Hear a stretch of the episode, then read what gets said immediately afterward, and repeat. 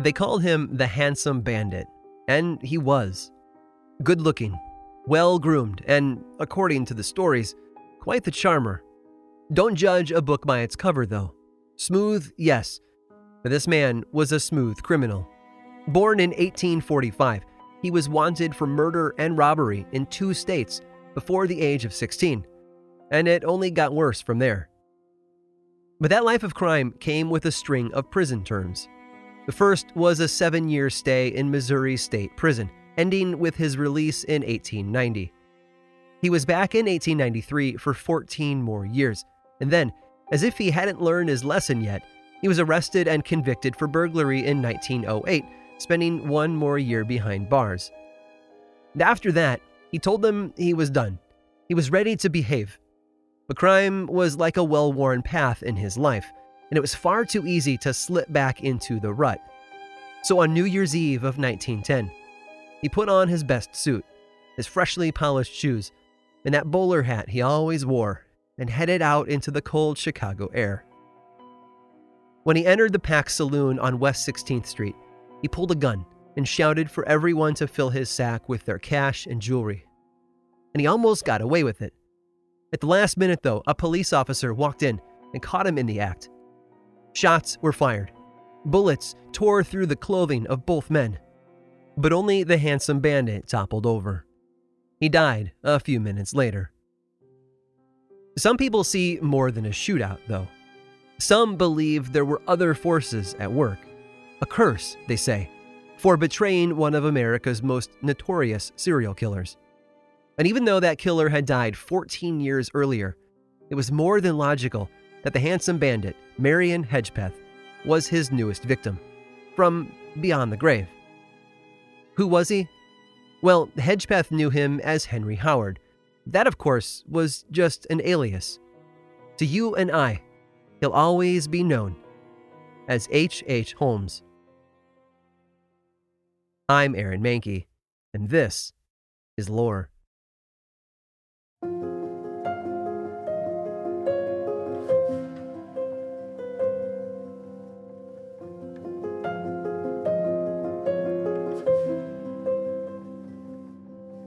The man that history has come to know as H. H. Holmes certainly built a legacy for himself. Except his legacy was filled with secret chambers, trapdoors, gas valves, and a list of victims that some historians think exceeds 200 innocent lives. And we've heard his story here before. Well, part of it. You see, the lion's share of historical attention always falls on the castle, the apartment complex built by Holmes that functioned more like a dungeon than home sweet home. We're filled with a morbid fascination regarding his methods, his madness, and his mastery of the art of murder. But in an effort to uncover what went on behind the walls of the castle, we miss an entire chapter of his story. But first, a reminder. It was the 1893 Chicago World's Fair that brought his victims into his web. Some came for work, some for pleasure, and some for a chance to start a new life. Most of them were young women, and upon arriving, they needed a place to stay. Holmes gladly accommodated as many as he could, and thanks to his methods, his tenant turnover rate was, well, brisk. When the World's Fair ended on October 30th of 1893, it was like the fire hose had been turned off. Rental income, along with that steady flow of new victims, dried up almost overnight. What didn't stop, though, was the knocking on the door by his creditors, who were starting to circle closer and closer, like vultures around a dying animal. So Holmes did something unthinkable. He abandoned ship. Think about it for a moment. He spent years building the castle, planning his crimes, and then slaughtering dozens, perhaps hundreds of people there. But it was either face the creditors and give them access to the building, or make a run for it while he still had a chance.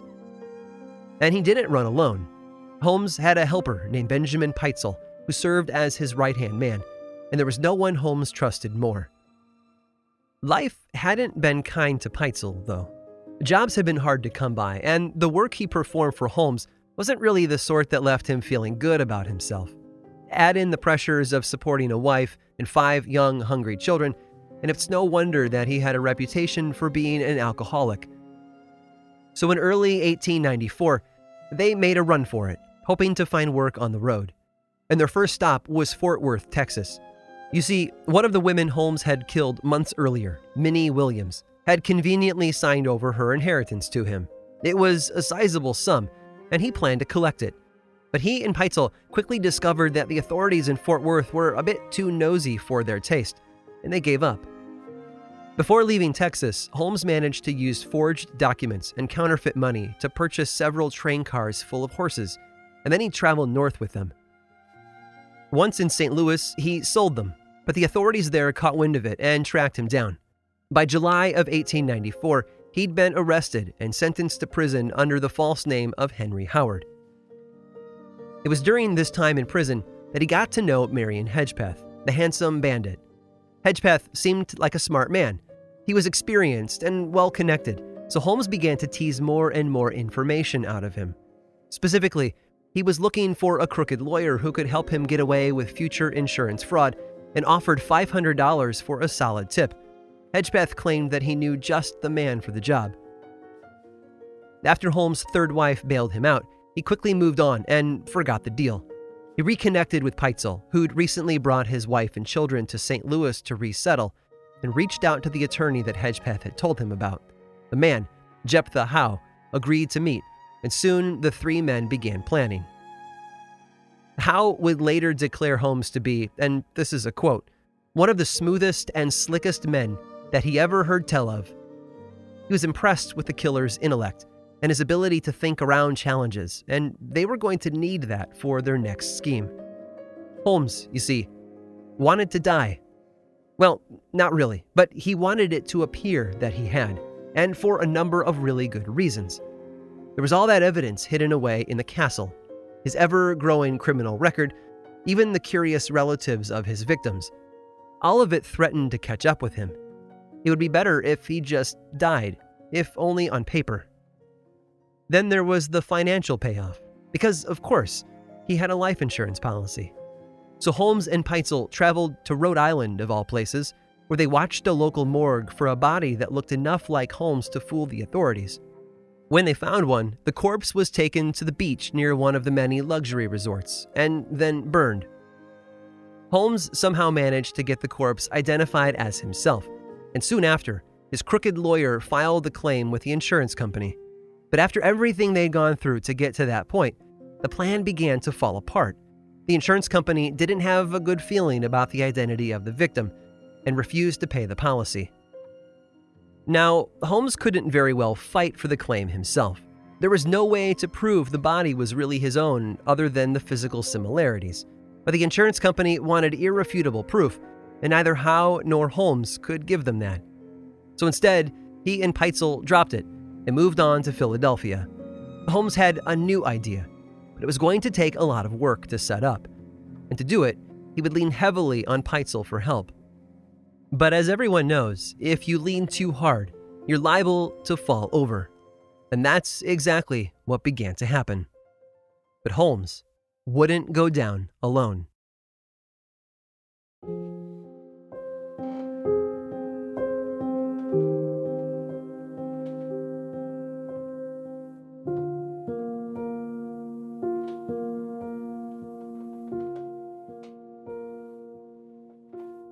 This time, it was Benjamin Pitezel's turn to die.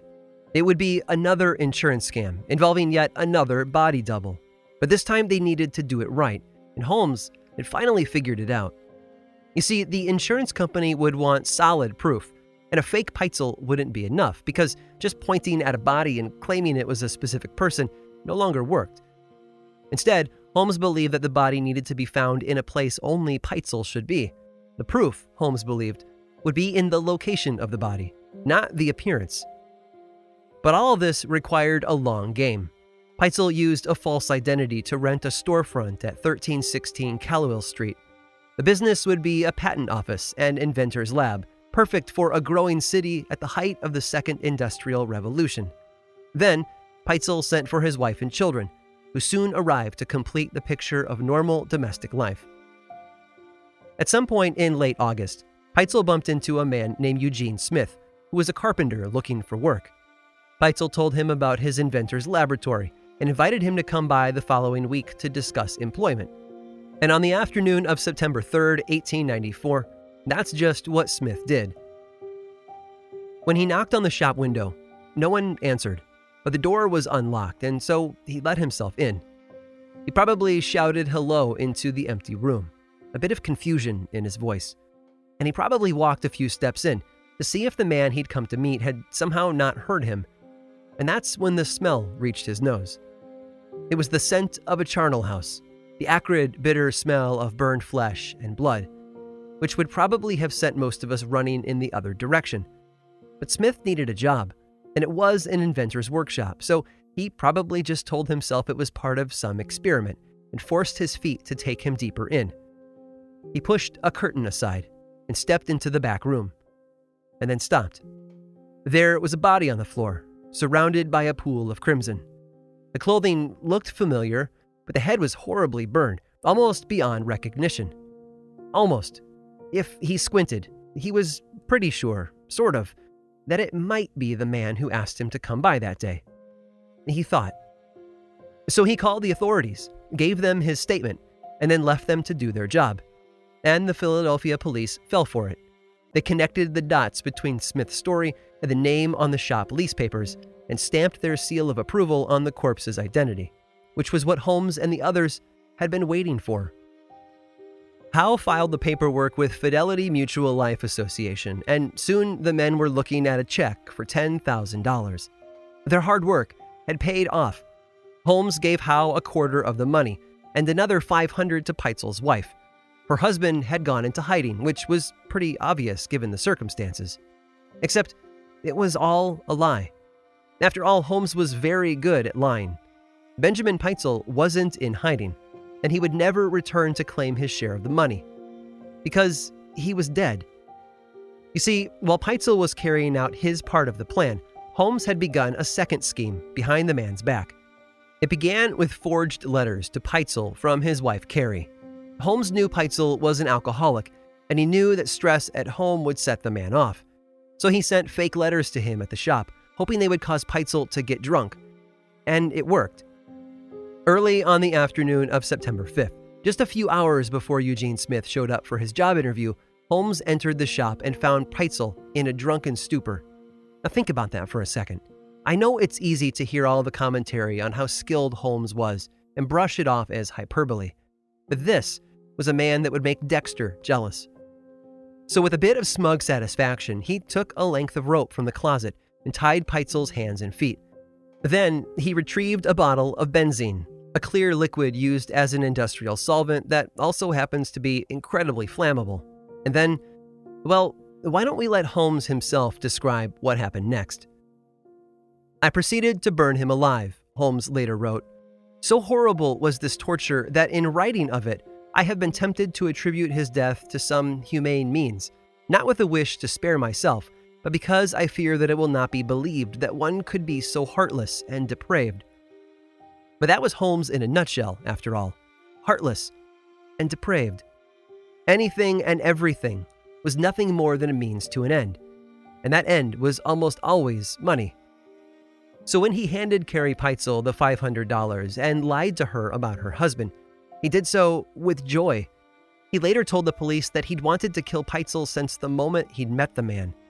Morbid or not, Holmes was feeling pretty good about his long term goals. But he wasn't done yet. First, he took the money back from Carrie Pitezel, telling her that he wanted to invest it for her, and she handed it over without an ounce of worry. Then, Holmes gathered everyone in his little community his third wife, Georgiana, Carrie Pitezel, and the five Pitezel children and ushered them onto a train out of town. Oh, wait, I'm sorry, I just called them his community. In reality, they were all potential witnesses, eyes and ears that might notice something inconvenient to his plans. And as stereotypical as it might sound to our Hollywood influenced minds, Holmes didn't want any loose ends. The witnesses, you see, would have to disappear.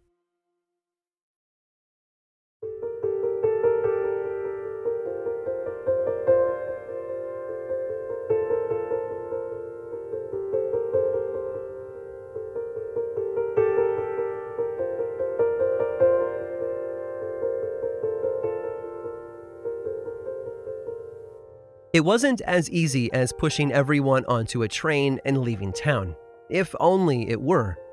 No, Holmes had a problem. There were enough adults in the group that, if they got to talking, they might start putting the pieces together, which would be a very bad thing for him. So Holmes flexed his manipulative muscles and managed to split them into three separate groups. He booked his wife Georgiana in one train car, Carrie Pitezel in another with her oldest and youngest children, and then the three middle children, Alice, Nellie, and Howard, into a third. Over the next few weeks, the group traveled in the most bizarre fashion, all painstakingly managed by Holmes. And the entire time, Carrie Pitezel and Georgiana were unaware of the other woman's presence. When they stopped in various cities, Holmes would rent houses or rooms for them all that were just close enough, but never together often keeping Carrie separated from her children. They seemed to travel everywhere Indianapolis, Detroit, Cincinnati, New York. Holmes led them all across the eastern half of the United States. He even slipped up into Canada for a short time, spending a few days in Toronto, where he rented a house at 16 St. Vincent Lane.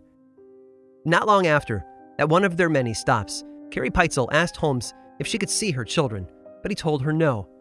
He'd left them with an old widow back in Indianapolis, but promised they'd be reunited soon enough, which was another lie, one that Carrie fell for. The last big move happened in early November of 1894. He sent Georgiana to stay with her parents back in Indiana, and then took Carrie Pitezel north to Vermont. He rented her a house in Burlington before heading east to New Hampshire to visit his own elderly parents. Rumor says that while he was there, he also paid a visit to his first wife, Clara, and even bought their son a suit. But this deeply tangled web of lies that Holmes was stringing together was about to come unraveled. Weeks before, you see, Fidelity Mutual had become suspicious about the insurance claim that Holmes had collected on. It's not that they doubted the identity of the body. No, it was the manner of death. They didn't believe that it was an accident. So they hired an investigator named Frank Geyer to help. Geyer was a member of the Pinkerton Detective Agency, sort of a private security and investigation company founded by Allan Pinkerton back in 1850. And when Geyer was handed the job, he dug in deep, quickly discovering that Henry Howard, the false name used by Holmes, had a criminal record. That name took him to Missouri, where he interviewed Holmes's old cellmate, Marion Hedgepeth, the handsome bandit. The man, you'll recall, that Holmes had promised to pay $500 before changing his mind. Feeling cheated, Hedgepeth was more than eager to return the favor, so he confessed everything he knew about Howard to Geyer. After that, it was a matter of following the clues, of which there were few. Holmes was good at being invisible, after all, but Geyer was also good at his job. Maybe it was the paper trail left by Georgiana when she bailed Holmes out of prison, or their marriage certificate. Whatever it was, Geyer found it and was soon headed to Indiana to find her parents. Imagine his surprise, then, when he found Georgiana herself, and she pointed Geyer to Carrie Pitezel in Burlington, who, in turn, told him that Holmes had recently headed to Boston. Geyer moved quickly. On November 17th of 1894, he and his associates finally caught up with Holmes, and he took him into custody. It was only after Holmes had been locked up in a Philadelphia jail cell on charges of insurance fraud that two significant things happened. First, the janitor for the building that Holmes had abandoned in Chicago decided to go to the police and tell them about the parts of the building that were off limits, which, of course, evolved into the investigation that's taught us everything we know about the castle. But the second was Carrie Pitezel's request for Geyer to find her three missing children Alice, Nellie, and Howard. His first stop was Detroit, but he found no sign of them there. He did, however, find evidence that some of the floorboards had been pulled up where a shallow hole had been dug in the dirt. It wasn't until Geyer arrived in Toronto that his investigation began to gain traction. Interviews led him to the cottage at 16 St. Vincent Lane, where a neighbor recalled seeing a man with two little girls. A man, he said, who had borrowed a shovel to dig a potato patch. When the true meaning sank in, Geyer must have felt sick. The bodies of Nellie and Alice Pitezel were found beneath several feet of loose dirt. They'd been murdered, that much was clear, but how it had been done was a mystery. It was only after Geyer and the others discovered the large trunk in one of the upstairs bedrooms and the rubber tubing that ran between it and a gas pipe that the story came into focus. Miles from his precious castle, H. H. Holmes had crafted a temporary gas chamber to murder the Pitezel girls. But eight year old Howard Pitezel was still missing, so Geyer pressed on with urgency. Desperate, he traveled back to Indiana, where he interviewed hundreds of people with the hope of finding the house that Holmes had rented there near Indianapolis. Some estimates claim Geyer followed up on over 900 leads, and that persistence eventually paid off. With a better understanding of how Holmes operated, Geyer had the house and property searched with incredible diligence. When they identified a bone fragment in the fireplace as human, the entire chimney was dismantled, which slowly exposed what little remained of young Howard. Later, under oath, Holmes described how he drugged the boy and then burned his body piece by piece to destroy the evidence. Howard Pitezel was the last innocent life to be taken away by the hands of H. H. Holmes.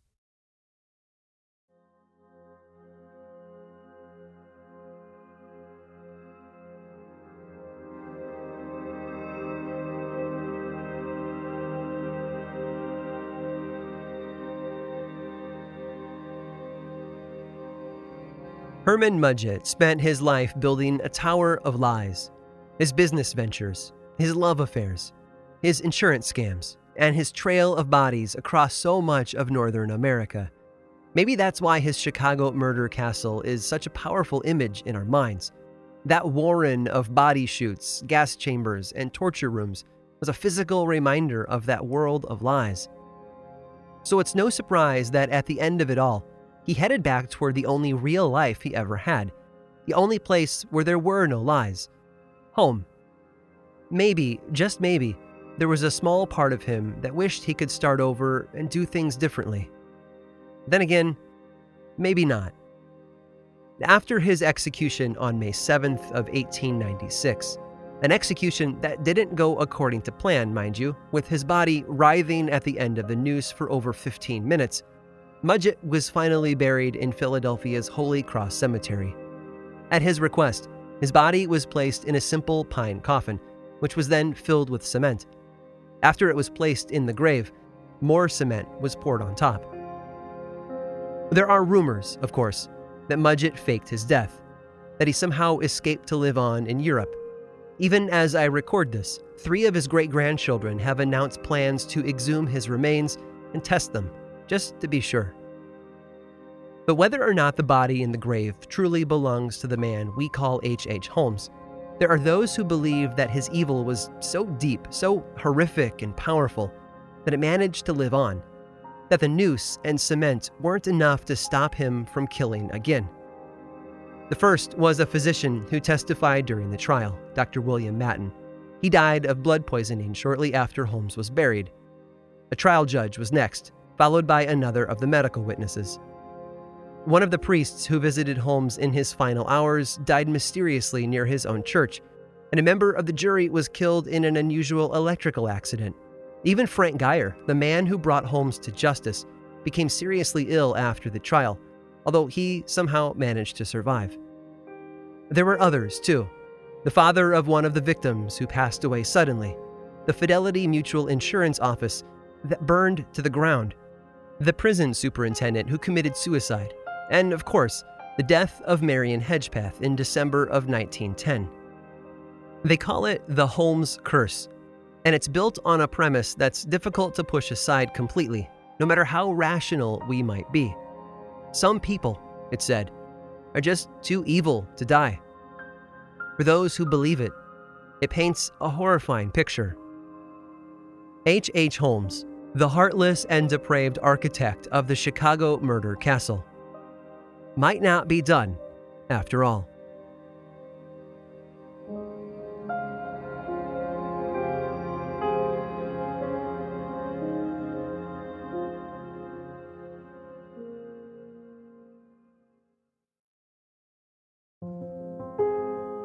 This episode of Lore was written and produced by me, Aaron Mahnke, with research help from Marset Crockett. Lore is much more than a podcast. There's a book series in bookstores around the country and online, and the second season of the Amazon Prime television show was recently released. Check them both out if you want more lore in your life. I also make two other podcasts Aaron Mahnke's Cabinet of Curiosities and Unobscured, and I think you'd enjoy both. Each one explores other areas of our dark history, ranging from bite sized episodes to season long dives into a single topic. You can learn about both of those shows and everything else going on all over in one central place theworldoflore.com slash now. And you can also follow the show on facebook twitter and instagram. Just search for lore podcast all one word and then click that follow button. When you do say hi. I like it when people say hi. And as always thanks for listening